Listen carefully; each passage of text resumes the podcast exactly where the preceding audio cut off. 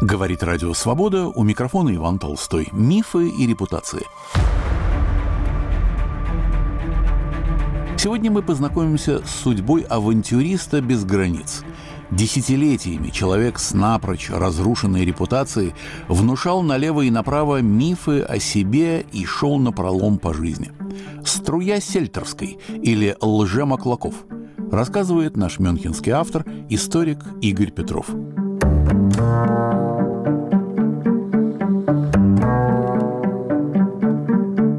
Начнем сегодня с обширной цитаты из газетной статьи более чем 120-летней давности. Вот она. 24 мая 1900 года в уголовное отделение Воронежского окружного суда во время публичных заседаний суда явился неизвестный молодой человек, одетый во фраг с университетским значком и во время перерыва заседания обратился к секретарю суда с заявлением о желании своем защищать последующему очередному делу подсудимого крестьянина Литвинова, обвиняемого в грабеже. Он назвал себя помощником присяжного поверенного Маклаковым. При открытии заседания по означенному делу назвавшийся Маклаковым обратился к суду с ходатайством о допущении его к защите крестьянина Литвинова по соглашению с последним и на вопросы председателя суда об имени и звании объявил, что он помощник присяжного поверенного округа Московской судебной палаты Маклаков. Литвинов присоединился к заявленной просьбе, и Маклаков допущен был к исполнению обязанностей защитника.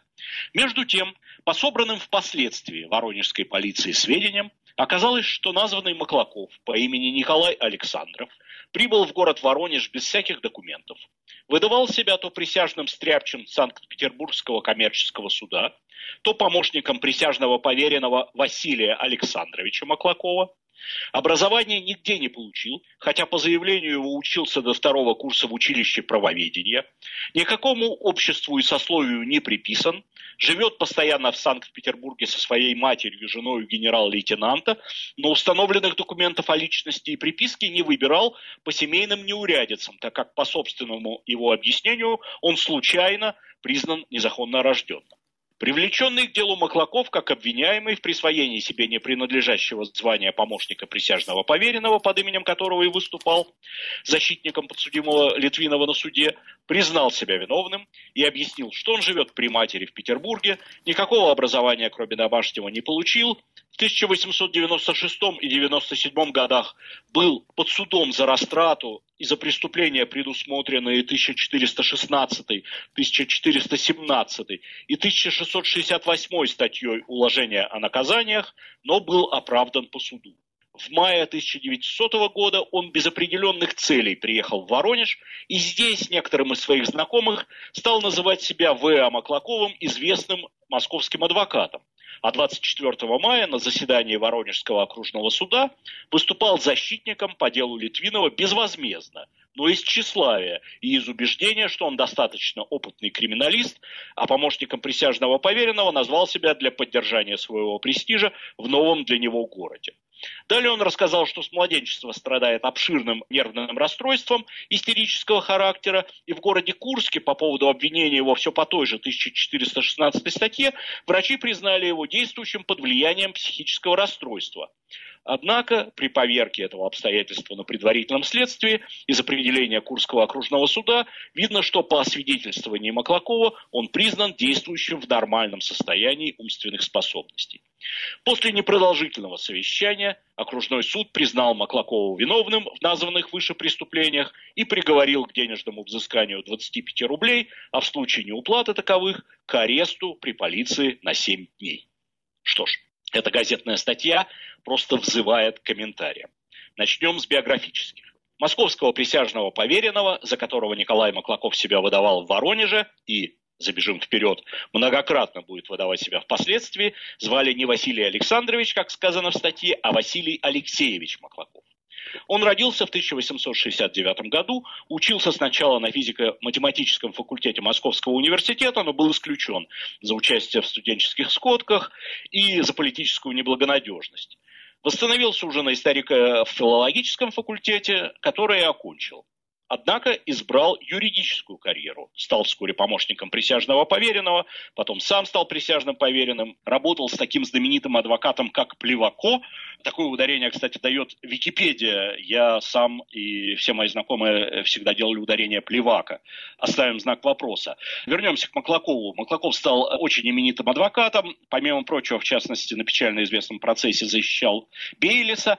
А кроме того, с середины нулевых годов пошел в большую политику. В итоге стал одним из лидеров кадетской партии, депутатом Госдумы, впоследствии был в эмиграции в Париже, возглавлял комитет, защищавший интересы эмигрантов, там написал очень любопытные мемуары, ну и необходимо упомянуть, конечно, что вел весьма обширную переписку, и это многотомная переписка с Марком Алдановым, например, Василием Шульгиным, Борисом Бахметьевым, издана Олегом Витальевичем Путницким, э, замечательное, очень полезное издание, большое спасибо Олегу Витальевичу. У Василия Алексеевича Маклакова был младший брат Николай Алексеевич, он тоже закончил историко-филологический факультет Московского Московского университета и тоже не стал ни историком, ни филологом, а пошел по финансовой части, в итоге дослужился до исполняющего должность э, черниговского губернатора, а в 12 году стал министром внутренних дел России. Э, летом 18 года большевики в Москве его расстреляли. Так вот, герой нашего рассказа Николай Александрович Маклаков не был родственником ни кадета, ни министра. Он родился, предположительно, в 1879 году под Житомиром, был, как мы узнали, незаконно рожденным и рос в семье генерала Маклакова у наших слушателей уже могло создаться вполне законное впечатление, что в дореволюционной России не было недостатков Маклаковых, и действительно генералов Маклаковых тоже было два.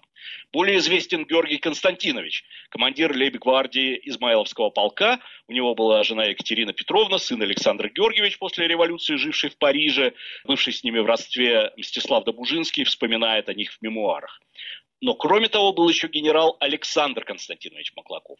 Он служил в 80-х годах командиром полка, а затем в бригады в Калуге и в конце концов тоже получил э, генеральский чин. У него была супруга Мария Константиновна. Вот именно она, Мария Константиновна, и является матерью нашего героя. Соответственно, петербургские адресные книги в нулевых годах содержат адреса сразу двух вдов, двух генерал-лейтенантов Маклаковых, что вызывает неизбежную путаницу в биографические комментарии. А теперь юридически короткий комментарий. Что за статьи уложения о наказаниях уголовных и исправительных вменялись нашему герою в Воронеже? Вот приведем, например, статью 1416. Это присвоение чужих или составление подложных и умышленное изменение настоящих документов, ношение непринадлежащего ордена или иного знака отличия, именование себя непринадлежащим ему или званием, или же именем другой фамилии. Две другие упомянутые статьи тоже преследуют за самозванство. Вот такой комментарий. Мы не знаем, что выбрал Николай Александрович Маклаков, штраф или семидневный арест, но точно можно сказать, что Воронеж был не единственным городом, который он посетил на раннем этапе своей карьеры. Через месяц после успешной защиты крестьянина Литвинова в Воронеже Николай Маклаков прибыл в Ригу, поселился там в гостинице «Рим», одолжил у швейцара 15 рублей, уехал на взморье и пропал. Так как номер не был оплачен, по прошествии некоторого времени хозяин гостиницы вынужден был его вскрыть и передать вещи в полицию. Среди вещей обнаружились, в частности, бланки с оттисками штемпеля частной поверенной Харьковской судебной палаты присяжный стряпчий Николай Александрович Маклаков. Рижская полиция отправила запрос в Харьков и получила ответ, что Харьковская судебная палата о Маклакове ничего не знает, и кроме того, при ней вообще нет присяжных стряпчих. Тем временем Маклаков вернулся со взморья и был привлечен к ответственности все по той же 1416 статье. Но судопроизводство в Риге было неспешным, так что суд состоялся только спустя три года. В апреле 1903-го Маклаков был признан виновным и приговорен к штрафу в 5 рублей. Но этот приговор был поглощен более ранним приговором Воронежского суда и не принят к исполнению. Сам Николай Александрович на суде в Риге не присутствовал, потому что к этому времени на некоторое время покинул уголовную стезю и сделал театральную карьеру. Существует книжка Ростислава Николаева, которая называется «Афера века», и там история дореволюционных похождений Маклакова рассказана даже подробнее, чем я сейчас сделаю это в этой передаче. Но я в своем рассказе постарался честно опираться только на те источники, которые мне самому удалось найти. В чем-то они, конечно, пересекаются с Николаевскими, так мы оба читали одни и те же газеты. На театральных подмостках Маклаков решил не выделяться своей знаменитой фамилией и взял псевдоним Ржевский. Кстати, уже в наше время возникла легенда, что именно этот актер Ржевский стал прототипом поручика из известных скобрезных анекдотов. Но нет, поручиком Маклаков Ржевский никогда не был и в будущем даже за поручика себя никогда не выдавал. Выдавал себя за корнета. Но вернемся к театру. Самое раннее упоминание Ржевского в журнале «Театр и искусство» относится к сентябрю 1902 года. В Новоадмиралтейском театре в Санкт-Петербурге поставили комедию Гоголя «Ревизор» и, вы не поверите, но Ржевский, конечно, получил роль Хлестакова. Я всегда утверждал, что литература по степени абсурда никак не может соперничать с реальностью, и в этой истории реальность, конечно, выигрывает у литературы нокаутом в первом раунде. Итак, из театральной рецензии. Исполнение было очень гладкое. Господин Маклаков-Ржевский недурно изображал Хлестакова. Роль у него не закончена в смысле отделки, но тон намечен верный, и владеет он им достаточно твердо. Диалог артиста легкий, местами не лишен изящества. Неудачно только ведется сцена опьянения, для которой исполнитель, по-видимому, еще недостаточно опытен. Через неделю театральный обозреватель снова положительно отозвался о Ржевском, игравшем Агишина в пьесе Островского «Женитьба Белугина».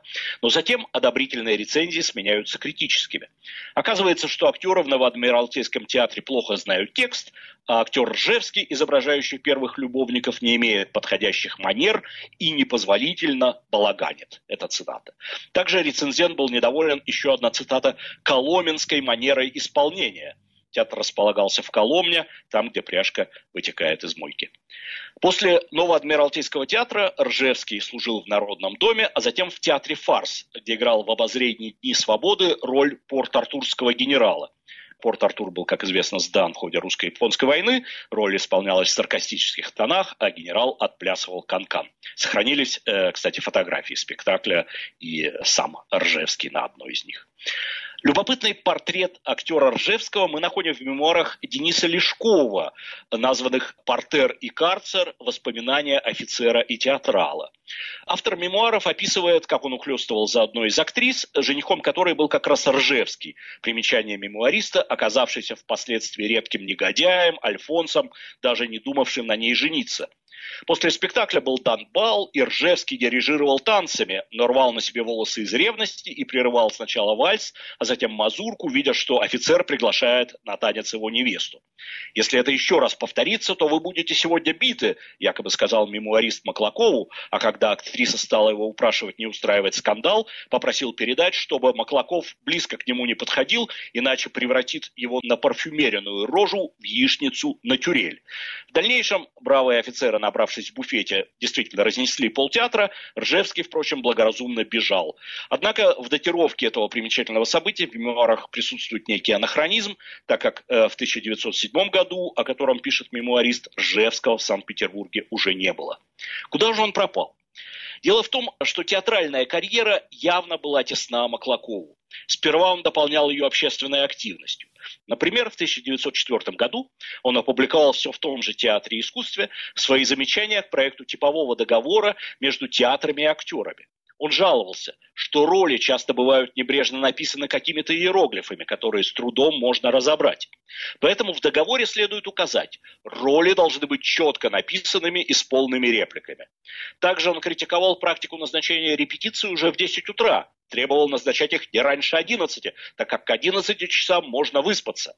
Далее он обрушился на бенефисы. Цитата. «Страшное зло бенефисы. Редкий актер не разменивается. Искательно заводит знакомства из публики. Заискивает у прессы. Старается всеми силами помешать бенефису товарища. Рекламирует пьесу. Наполняет спектакль девятью актами. И вообще проделывает то, что не только не надлежит сценическому деятелю, но даже и просто порядочному человеку и в заключение требовал от антрепренеров вносить полумесячный бюджетный расход трупы в качестве залога, чтобы препятствовать внезапному банкротству театров. Надо сказать, что как раз театр «Фарс» был образован в качестве актерского объединения, и Ржевский внес в общую казну 25 рублей, что составило в итоге четверть общего капитала. Остальные актеры не были столь щедры. Деньги, впрочем, у Маклакова образовались не от сценических успехов, а в качестве, так сказать, параллельного заработка. Дело в том, что в дореволюционной России были распространены залоги при поступлении на службу. То есть люди, стремившиеся получить место, сами вносили залог за себя будущему работодателю. Маклаков немедленно сообразил, что эта практика имеет мощный коммерческий потенциал. Первым его предприятием в 1905 году стало издание энциклопедического словаря сценических деятелей. Он снял квартиру в Санкт-Петербурге, повесил вывеску «Редакция энциклопедического словаря» и распространил слух, что словарь финансируется московским капиталистом Бахрушиным, который готов вложить в дело 200 тысяч рублей. Кабинет редактора словаря был обставлен весьма роскошно, что очень импонировало будущим сотрудникам, которых удалось набрать в итоге более дюжины с общей суммой залогов, превышающей 5000 рублей. Не остались в стороне и коммерческие организации, отпускавшие для словаря товары в кредит. Только одна фирма Фаберже пострадала на 700 рублей. Пока словарь якобы готовился к печати, Маклаков открыл новое предприятие под вывеской «Русская торговая контора хлебного экспорта» при этом действуя по доверенности своей матери, генеральши Марии Маклаковой. Была снята новая квартира на Лиговке, получены новые залоги, взамен которых служащие получали акции хлебного займа, несуществующего. В этот раз в число пострадавших попала известная часовая фирма Павел Буре, отдавшая хлебному экспортеру 15 пар часов с серебряными цепочками. Маклаков обзавелся собственным кучером, с которым совершал набеги на магазины, где забирал в кредит иконы, пишущие машинки, мебель, весы, картины, бронзу и серебро. Впрочем, личный кучер тоже не получил обещанного жалования. Наоборот, э, ему пришлось на собственные деньги закупать для лошадей овес.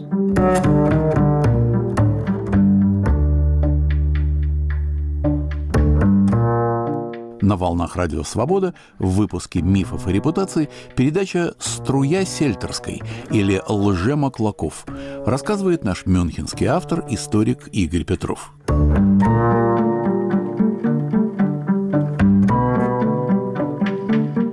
Параллельно с этим Маклаков открыл собственную антрепризу. Генеральша Маклакова договорилась с городскими властями об аренде Василия Островского театра и сада на 12 лет.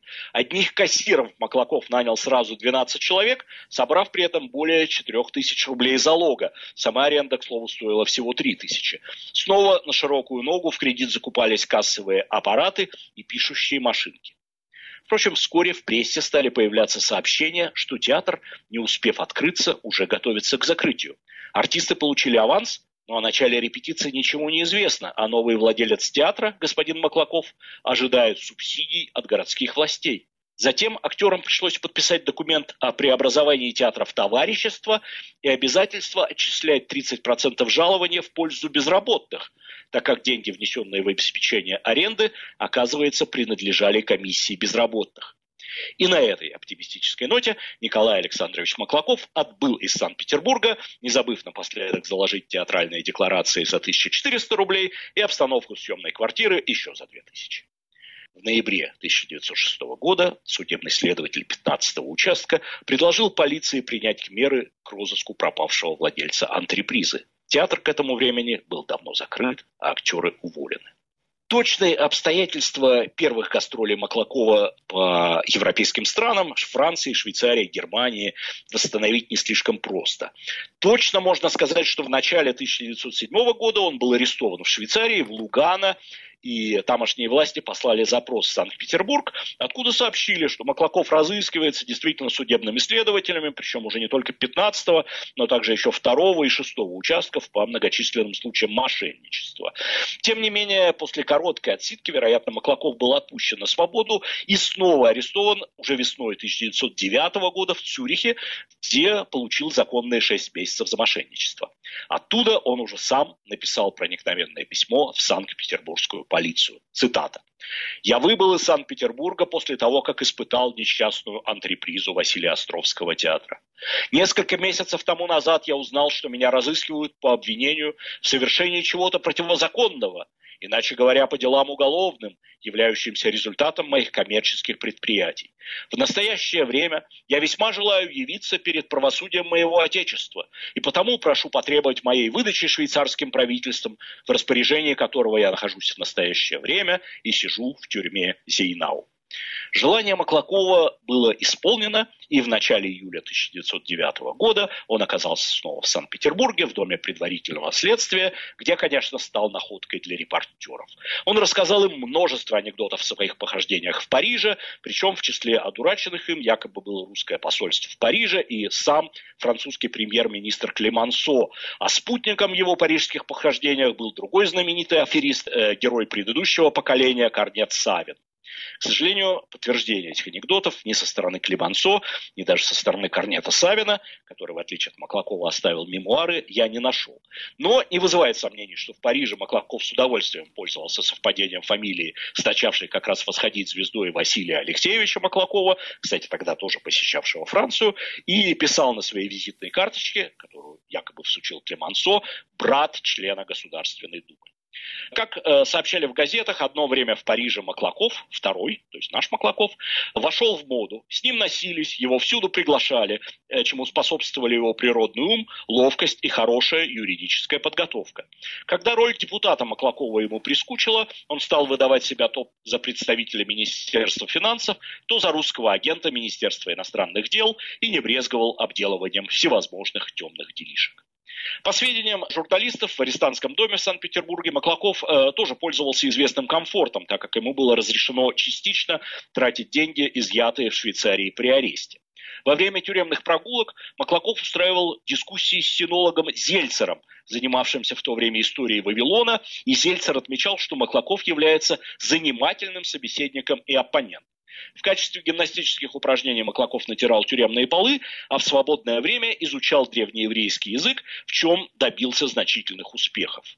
Газета «Обозрение театров» тоже вспомнила тогда о Маклакове и рассказала анекдот о том, как во время гастроли известной актрисы Лины Кавальери к ней явился якобы господин, отрекомендовавшийся братом бывшего итальянского премьер-министра Саннина. Он произвел на Кавальери благоприятное впечатление и был удостоен автографа. Но вскоре она получила письмо от одного из своих поклонников. Поклонник писал, что был рад исполнить просьбу актрисы и выдать господину Санинна просимые актрисой 10 тысяч рублей. Оказывается, роль Санина исполнял Маклаков-Ржевский, впоследствии вписавший над автографом актрисы вручить подателю всего понадобившееся ей на короткий срок 10 тысяч рублей. Как видно, Маклаков к этому времени уже стал настолько знаменит, что становится героем анекдотов. Но оказалось, что, сидя в тюрьме, он внимательно читает обозрения театров, и в одном из следующих номеров появилось опровержение. Маклаков писал с некоторой горечью в голосе. «Позвольте вам сообщить, что я никогда не имел чести видеть госпожу Кавальери ни на сцене, ни в жизни. Кстати сказать, вообще не встречался ни с кем, носящим подобной фамилии. Все мои похождения ограничиваются неудачной антрепризой Василия Островского театра и изданием злополучного энциклопедического словаря сценических деятелей, на каковых предприятиях я и потерял все мое состояние и веренные мне служащими и компаньонами залоги и взносы. Никаких других преступлений я не совершал. Наконец, 10 апреля 1912 года, то есть через два с половиной года после выдачи из Швейцарии, в Санкт-Петербургском окружном суде начались слушания по делу Маклакова. К этому времени он уже около двух лет находился на свободе, живя под полицейским надзором. Только в России ему вменялось совершение до сотни афер, на суд было вызвано почти две сотни свидетелей. После оглашения обвинения слово было предоставлено подсудимым. Цитата. «Я смутно вспоминаю все, как во сне. Дело о редакции словаря открыл с добрыми намерениями. Хотел помочь нашему брату-артисту. Но дело не пошло. Я задумал его поправить с помощью залогов. Думал, что сделаю оборот, и моя энциклопедия пойдет. Но мест стольким людям я дать не мог, а залоги растратил. В этом признаю себя виновным. Что касается хлебной торговли, то в этом деле я ничего не понимал и как безумный лез в петлю тоже из-за залогов. Не были лишены занимательности и показания свидетелей. Например, артельщик Лумсон, внесший залог в 750 рублей для работы в хлебной конторе, сообщил, что Маклаков начал с того, что раздал артельщикам часы, мы помним, Павел Буре, должно быть для того, чтобы артельщики наблюдали по часам, когда же, наконец, прибудет овес по водной Мариинской системе. Через три дня Маклаков часы отобрал. Овса артельщики так и не увидели. Свидетель Мецер рассказал, что работал по вечерам в редакции энциклопедического словаря. Туда приходили и уходили артельщики. Были написаны письма разным торговым домам, откуда приносили то сукно, то пишущие машинки. Их приносили по парадному ходу, а уносили по черному. По поводу словаря Маклаков, кстати, пояснил, что фамилия миллионера Бахрушина, стоявшего за всем предприятием, ошибочно ввела в заблуждение нанятых служащих. Он действительно говорил, что словарь будет финансироваться Бахрушиным, но имел в виду вовсе не миллионера, а своего двоюродного брата. Оказалось, что в зените коммерческой славы, кстати, популярность Маклакова была так сильна, что вокруг него самого образовалась своего рода биржа. Люди платили не только залог, чтобы получить у него место, но и взятку, чтобы попасть к нему на прием в кабинет, чтобы заплатить залог. Прием был обставлен шикарно. Посетителям вводили в кабинет два курьера, которые докладывали о посетителе подобострастно и низко кланяясь шефу. Также Маклаков сообщил на суде в свое оправдание, что некоторые счета векселя он все-таки оплачивал. И, кстати, когда выяснилось, э, что хлебная контора находится на грани разорения, он устроил со всеми служащими заупокойную, для чего заказал в магазине Соловьева 58 бутылок вина, в том числе дюжину шампанского, а также омаров, икру, паштет из дичи, сыр честер, лангуст, э, салями и ананасы. То, что наевшиеся и напившиеся сотрудники направились в суд требовать возвращения залога, Маклаков счел поведением хамским. В итоге перед присяжными было поставлено 208 вопросов по 93 преступным случаям, и присяжные признали Маклакова виновным в 63 случаях растраты залогов, обвинения в мошенничестве, однако, были сняты. Маклакова приговорили к году тюрьмы с зачетом 6 месяцев предварительного заключения. Не успел он выйти на свободу осенью 2012 года, как в полицию опять стали поступать заявления от пострадавших. Оказалось, недавно на Пушкинской улице была открыта контора по собиранию сведений о неисправных плательщиках за проживание в меблированных комнатах и гостиницах. Тут уже наблюдается некоторая рекурсия, которая и впоследствии в делах Маклакова неоднократно возникнет. Планировалось издание журнала «Еженедельник гостиниц». Только в часовом магазине Эриксона для новой конторы было получено в кредит часов на тысячу рублей. Конечно, конторе понадобились и пишущие машинки, мебель и ковры. После этого Маклаков объявил о закрытии конторы, срочной распродаже имущества, а наиболее ценные вещи заложил в ломбард, чем способствовал коммерческому круговороту. В ковровом магазине, впрочем, Маклаков не ограничивался покупкой ковров, а представившись представителем фабрики тканей Николаем Петровичем Макшеевым, получил у владельца заодно крупный задаток на поставку тканей тканей. В итоге Маклаков был снова объявлен в розыск, в том числе за неуплату по счетам за проживание в меблированных комнатах и гостиницах. Вскоре его арестовали, э, затем выпустили под надзор, он сбежал в Финляндию, где жил под подложной фамилией, там его снова арестовали, повезли на поезде в Петербург, на станции Лахти он почувствовал себя дурно и попросил принести сифон с сельтерской водой. Получив сифон, он направил струю на сопровождавших его агентов, после чего, воспользовавшись неразберихой, выскочил из поезда и скрылся в лесу. Пешком он добрался до Выборга, поселился в гостинице, заказал горячую ванну и ужин, но слава его уже настигла, он был опознан и вскоре снова арестован. Кстати, как потом оказалось, до ареста он успел приобрести в двух ювелирных магазинах в кредит драгоценности на 3,5 тысячи рублей. При этом он представлялся князем Голицыным. Суд состоялся уже после начала войны в октябре 2014 года и приговорил Маклакова к году тюрьмы. С учетом предварительного заключения он вскоре снова оказался на свободе. Следующим его предприятием стало издание весной 2015 года газеты «Новости Петрограда». Естественно, для этой газеты требовались пишущие машинки, мебель, стены и каминные часы, и, конечно, все в кредит. Также принимались сотрудники, с которых снова собирались залоги. И хотя редакция газеты незамедлительно отреклась от Маклакова, она так и не сумела объяснить, каким образом приобретенные им вещи оказались в помещении редакции. Но дело это всплыло уже ближе к февральской революции, и поэтому до суда не дошло. Той же весной 15 года датируется появление в Петрограде князя Александра Голицына, он называл себя уполномоченным одной из крупных общественных организаций, недавно организованных, снял в кредит шикарную квартиру, приглашал в нее представителей различных фирм и договаривался с ними о срочных поставках на нужды армии. Шла война. Заказаны были автомобильные шины, одежды, моторы, ковры и, так написано в газетной статье, ценные резиновые изделия. В итоге князь получил товар на общую сумму 50 тысяч рублей, продал товар скупщикам и заложил его в ломбарды, напоследок продал обстановку квартиры и скрылся, оставив в пустой квартире на полу лишь патенты на княжеское достоинство, которые, как выяснила полиция, были сфабрикованы в одной из тюрем. 1916 году Маклаков, ставший к этому времени уже настоящей звездой прессы, чуть ли не любое хитроумное мошенничество, особенно в Санкт-Петербурге, охотно связывалось с его персоной, оказал честь э, и уделил внимание деятелям искусства. Художнику Николаю Рериху явился представительный господин в форме военного образца с визитной карточкой профессора Киевского университета и специалиста в области уголовного права Михаила Абальянинова, он назвался представителем комитета великой княжны Татьяны Николаевны и осветил свои планы по созданию кадра художественников-ремесленников из инвалидов войны, на что, конечно же, получил от Рериха вспомоществование. К академику архитектуры Юлию Бенуа пришел солидный господин, отрекомендовавшийся графом Голенищевым Кутузовым Толстым, Иван Никитич, сообщил, что с большим трудом смог вывести из Рима коллекцию картин знаменитых художников и теперь намерен выстроить небольшой музей. Не мог ли Бенуа заняться этим проектом? Параллельно граф выказал сочувствие Бенуа в связи с пожаром на ферме последнего. Но Бенуа ответил, что пожар был незначительный, беда лишь с фуражом. И тут же случайно оказалось, что у графа имеются как раз запасы фуража на финляндском вокзале, а заодно Бенуа прикупил у сговорчивого предпринимателя ячмень. Получив 1400 рублей задатка за фураж и ячмень, граф с достоинством удалился.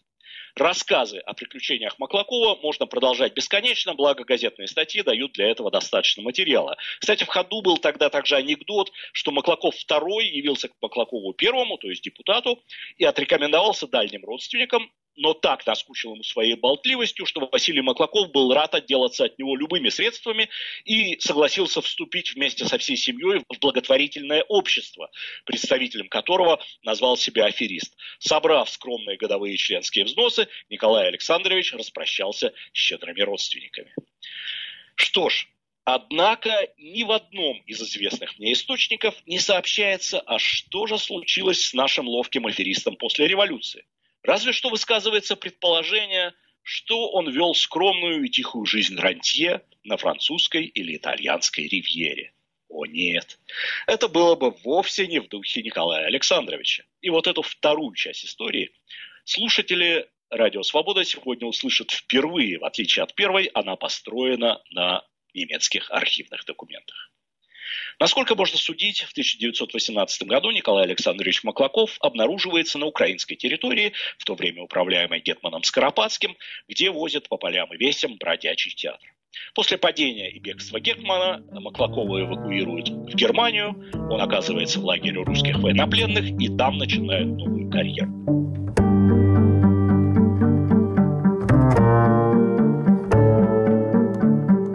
Я напомню, что на волнах Радио Свобода в выпуске «Поверх барьеров» передача «Струя сельтерской» или «Лже-Маклаков» рассказывает наш мюнхенский автор, историк Игорь Петров.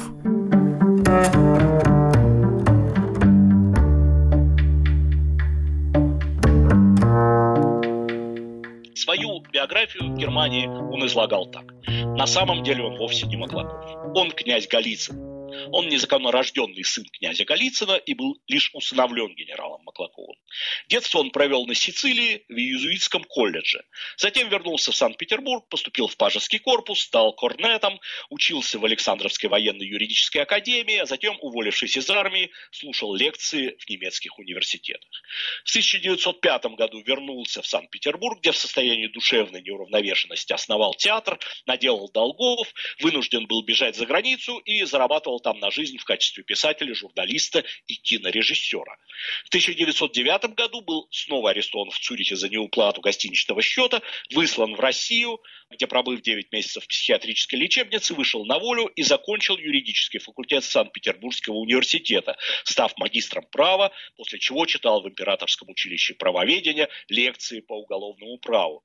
Здесь мы видим, как причудливо отражается в этой вымышленной биографии полная.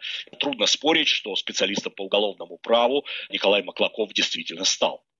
Продолжаем рассказ Маклакова. Всю войну он якобы служил офицером на фронте, а также в Омске в качестве коменданта лагеря военнопленных, затем присоединился к армии Колчака, затем каким-то образом оказался на украинской территории и э, транзитом через нее в Германии. Естественно, немецкая полиция сверяла эти данные с швейцарскими уголовными делами, со справками, полученными тогда в Швейцарии от Санкт-Петербургской полиции, с собственными данными, тем более, что и тут не было недостатка в версиях, в других показаниях Маклаков в дополнение к указанным достижениям назначил себя главой русской контрразведки в Париже перед войной, а также вписал в ближайшее окружение Гетмана Скоропадского и назвал себя специальным представителем Южной армии, что подтверждал даже припасенными справками, в частности, справкой немецкого коменданта города Кременчук. Один из свидетелей действительно видел Маклакова в Кременчуге, но не в качестве посланца Гетмана, а в качестве актера бродячего театра. Впрочем, все это не слишком заинтересовало суд. Он счел, что показания свидетелей, это были знакомые Маклакова по лагерю военнопленных большей частью, подтверждают его происхождение. Он имеет право называть себя фон Маклаков, то есть э, имел дворянское происхождение, и даже его происхождение от князя Голицына никем не опровергнуто. Фактов подтверждения академической карьеры Маклакова немецкий суд не нашел, но обратил внимание на то, что многочисленные свидетели, в том числе немецкие профессора и доценты, крайне высоко отзываются о знаниях и способностях Герра Маклакова. Один из них, в частности, долго беседовал с Маклаковым о вопросах русской и китайской религиозной философии. Другой сообщил, что еще не встречал такого человека, являвшегося столь крупным экспертом в области цветной фотографии. Третий, юрист, сказал, что познания Маклакова в юриспруденции и теологии весьма глубоки, а относительно истории философии он может на равных дискутировать с университетскими профессорами. И, наконец, четвертый сообщил, что Маклаков является прирожденным химиком-экспериментатором, в чем свидетель мог убедиться лично, когда пригласил Маклакова на две недели в свою химическую лабораторию. После освобождения из лагеря военнопленных Маклаков поселился в Берлине, а затем осенью 19 года перебрался во Франкфурт, где в августе 20 года предстал перед судом по обвинению в четырех случаях мошенничества. В первом случае он познакомился с немецким доктором наук по фамилии Йенни, представился ему князем Голицыным и сообщил, что является членом Госдумы, племянником Василия Маклакова, лидером одной из российских политических партий и владельцем баснословного богатства, лежащего на складах лагеря военнопленных в Зальцведале. Но у него нет денег, чтобы заплатить за хранение товара, а это необходимо для его реализации. Доктор Йенни охотно расстался с чеком на 1900 марок, а также с небольшой суммой наличных.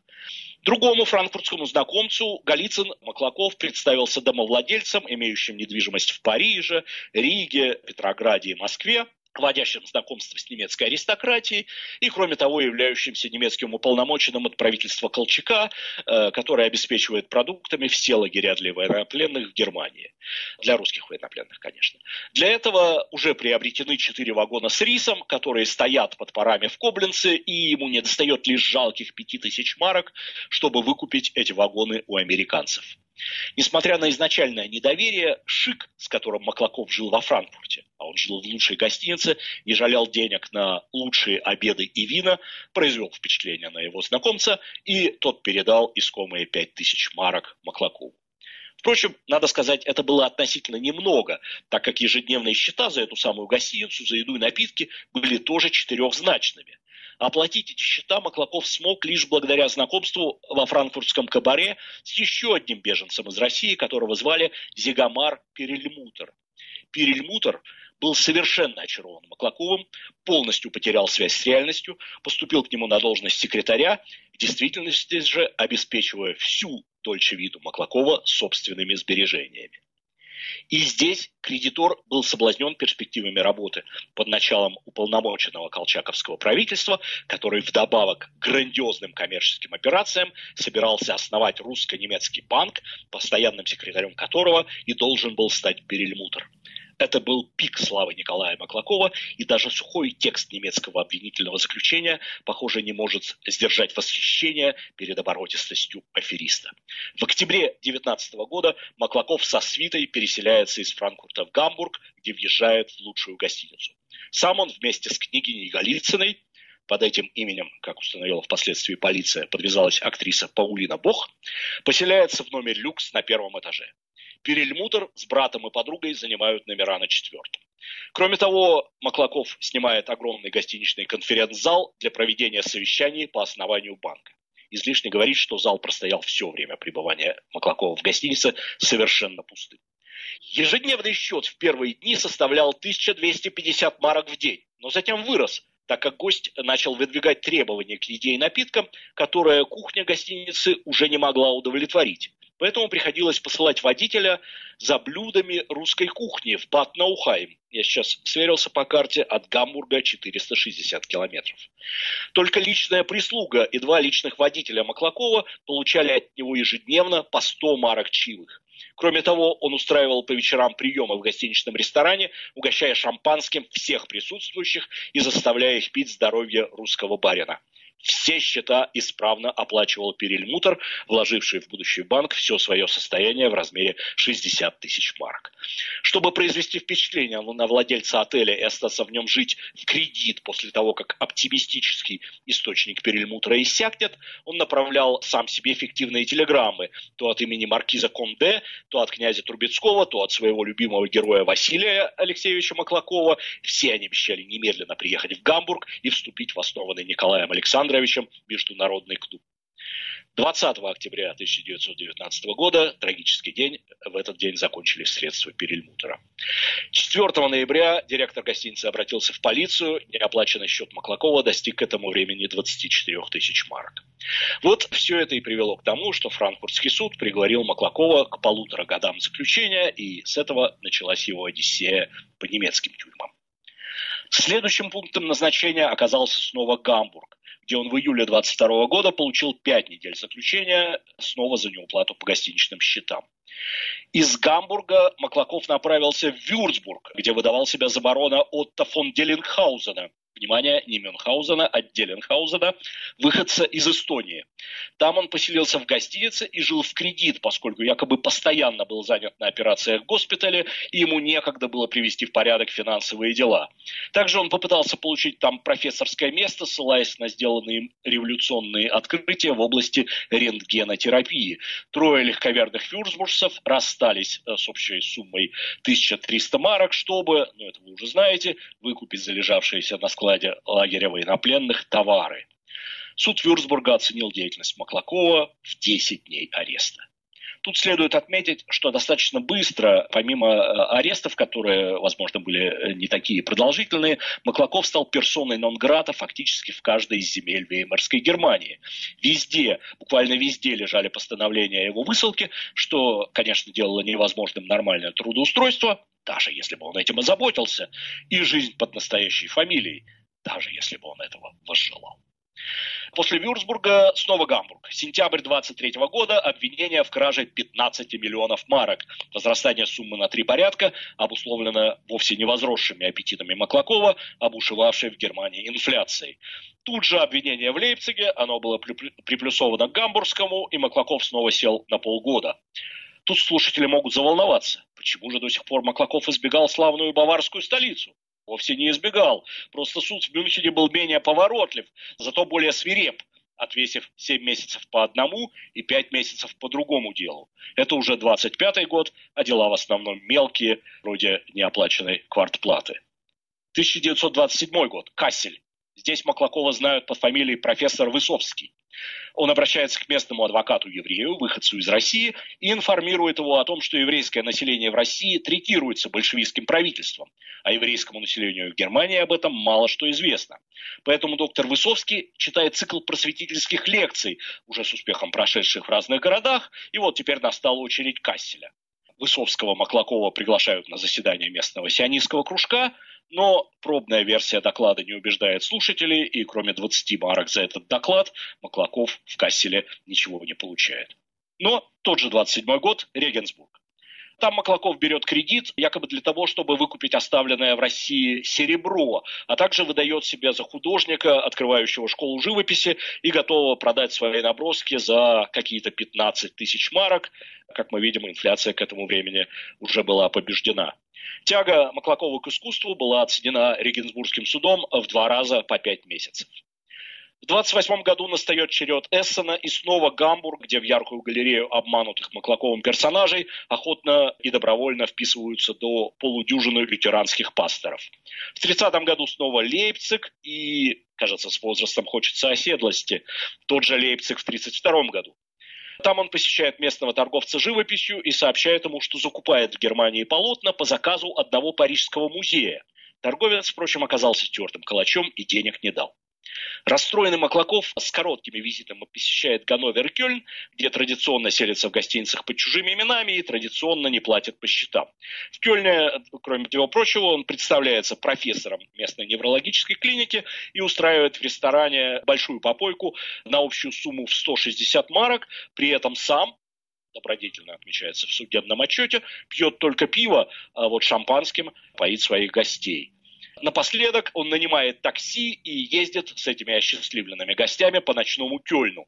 Полицейский отчет умалчивает, носил ли водитель такси фамилию Козлевич и была ли на его Лорен Дитрихе надпись «Эх, прокачу», но твердо настаивает, что оплаты по своему счету таксист не получил. Параллельно Лейпцигский счет рассматривает и другое дело, согласно которому Маклаков называет себя изобретателем многочисленных фотографических технологий, в частности, названных им вериграфии и трансаутографии, а также химических реактивов, в частности, эмульсий панхрома-1, полихрома-1, жидкость для травления клише синхроэкс-1 и закрепитель реафин-1. Для завершения экспериментов Маклаков получает в свое распоряжение химическую лабораторию, ну, естественно, деньги на побочные расходы. Излишне говорить, что эти уникальные, безусловно, технологии, к сожалению, так и остались неизвестны большой науке. Маклаков немного разнообразил сценарии. Он был э, в то время уже и представителем киностудии УФА берлинской и бывшим сотрудником страхового общества «Россия», и это в сумме принесло ему еще два года заключения. Пока он сидел, в Германии к власти пришли нацисты. Но это его не остановило. В тюрьму он заказал словарь, так как якобы работал над переводом одной из своих э, статей на немецкий язык. Счет за словарь так и не был оплачен. Затем он вернулся к фотографическим изобретениям и некоторое время жил в Берлине за счет двух э, балтийских немцев, один из которых был доктором наук. На них он произвел впечатление своими познаниями в области химии и связями с министерствами несчастью, звонки из этих министерств на квартиры новых кредиторов были эффективными. Это стоило Маклакову еще двух лет заключения. Надо сказать, э, вообще его последние дела, за которые он был снова арестован в 1937 году, уже не имеют прежнего размаха. Возможно, это связано с тем, что в промежутке между двумя отсидками он женился на жительнице Лейпцига Элизабете Груль и стал находить э, прелесть в семейной жизни. Это, впрочем, не помешало ему еще в десяти случаях выдать себя за профессора по фамилии Торндорф и состричь с еще нескольких легковерных бюргеров небольшие суммы денег.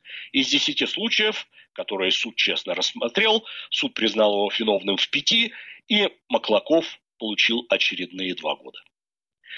Предметом дальнейших юридических препирательств, однако, было то, где должен Маклаков их провести. По мнению самого Маклакова, его следовало поместить в психиатрическую лечебницу. Тюремные же власти желали оставить его у себя. По этому поводу Маклаков вел долгую юридическую переписку с соответствующими инстанциями на безупречном немецком языке. В 1940 году тюремное управление дало ему следующую характеристику. Отбывающий заключение Николаус фон Маклаков является и физически, и душевно здоровым в соответствии с его возрастом. Хотя он мало ест и ощущает упадок сил, это связано не с урезанием пайка в силу военного времени, а обусловлено психически. Маклаков в интеллектуальном смысле на две головы выше большинства заключенных и страдает от сосуществования с ними и назначений на работу хотя как пожилой и потрепанный жизнью человек он направляется лишь на легкие работы, например, на изготовление бечевки. Действительно, фотография Николая Маклакова, это единственная его фотография, которую мне удалось обнаружить, показывает очень отощавшего и явно недоедающего человека. Далее начальством управления тюрьмы было рекомендовано после окончания срока перевести Маклакова в психиатрическую лечебницу, чтобы избежать дальнейшего нанесения им урона обществу. И по этой же причине было отклонено прошение жены о досрочном освобождении в конце 1939 года. Последний документ в этом деле датируется апрелем 1941 года и сообщает действительно о направлении его в психиатрическую клинику Виттенау. По всей видимости, однако, до конца войны он в ней не остался и вышел оттуда раньше. Что он делал с 41 по 44 год, нам пока неизвестно, но достоверно известно, что в июне 44 года его доставляют в концлагерь Дахау. В концлагерных документах указан лейпцигский домашний адрес, причины ареста не указаны. При заключении в лагерь у него изымают личные вещи, но разрешают ему носить часы. Неужели все те же часы фирмы Павел Буре? Право на ношение часов он в прошении обосновывает тем, что работает врачом в местном лазарете концлагеря. Заключенный Николай фон Маклаков, доктор химии и медицины, так в официальной справке о смерти, умер от туберкулеза в лазарете концлагеря Дахау 11 апреля 1945 года, за две недели до освобождения его американскими войсками.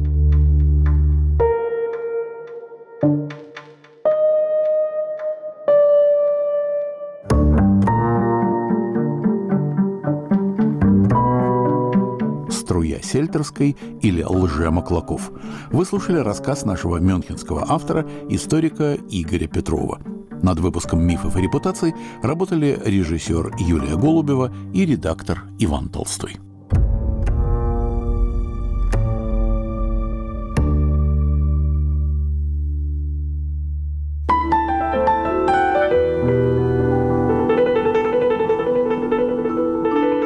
Сейчас у нас остается еще немного времени, и я хочу познакомить слушателей, особенно новых, с сериями наших культурных и исторических программ.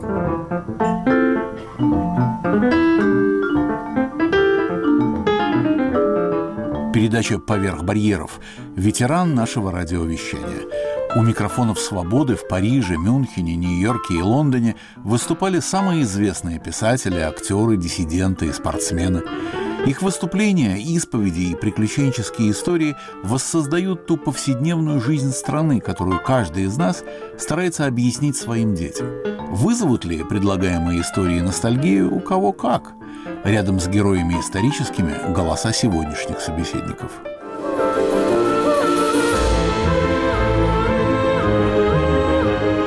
Звучит программа «Учителя» интеллектуальные лидеры, культурные наставники, духовные гуру, люди, сделавшие нас. Мои собеседники – писатели, историки, режиссеры, ученые. Говорить и выстраивать портрет своего учителя – дело непростое, но благодарное.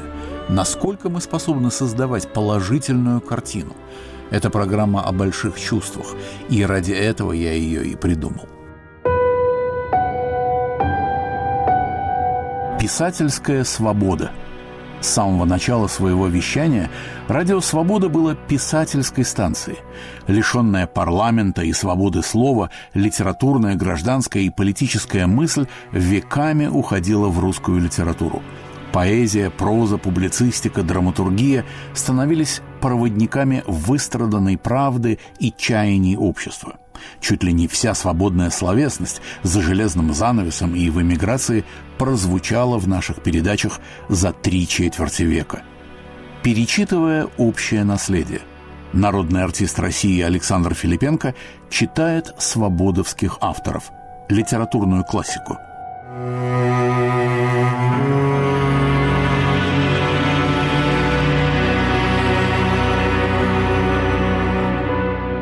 Всю ночь выла, качала со скрежетом фонари, звякала наружной щеколдой, а к утру улеглось, успокоилось, и пришел хозяин. Он сидел на табурете, обхватив колено красной, набрякшей рукой, и курил, ждал, когда Руслан доест похлебку. Свой автомат хозяин принес с собой и повесил на крюк в углу кабины. Это значило, что предстоит служба, которой давно уже не было, а поэтому есть надлежало не торопясь, но и не мешкая. А нынче ему досталась большая сахарная кость, так много обещавшая, что хотелось немедленно унести ее в угол и затолкать под стилку, чтобы ее потом разгрызть как следует в темноте и в одиночестве.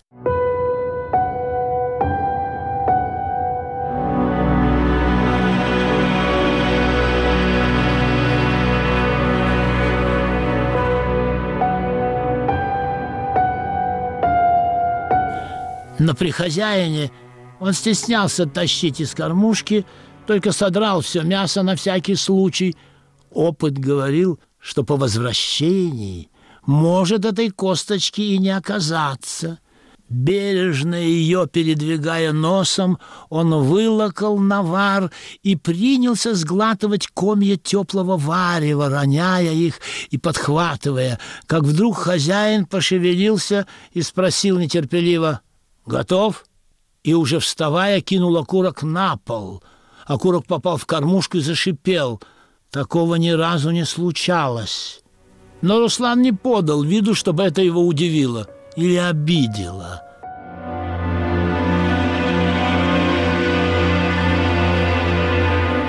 Писательская свобода. 12 подкастов в течение 12 месяцев. Слушайте нас на сайте Радио Свобода и в привычном агрегаторе подкастов.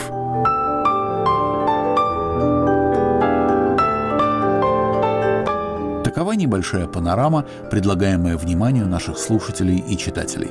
Подробнее на сайте Радио Свобода, на странице «Герои Ивана Толстого». Заходите, почитать и послушать.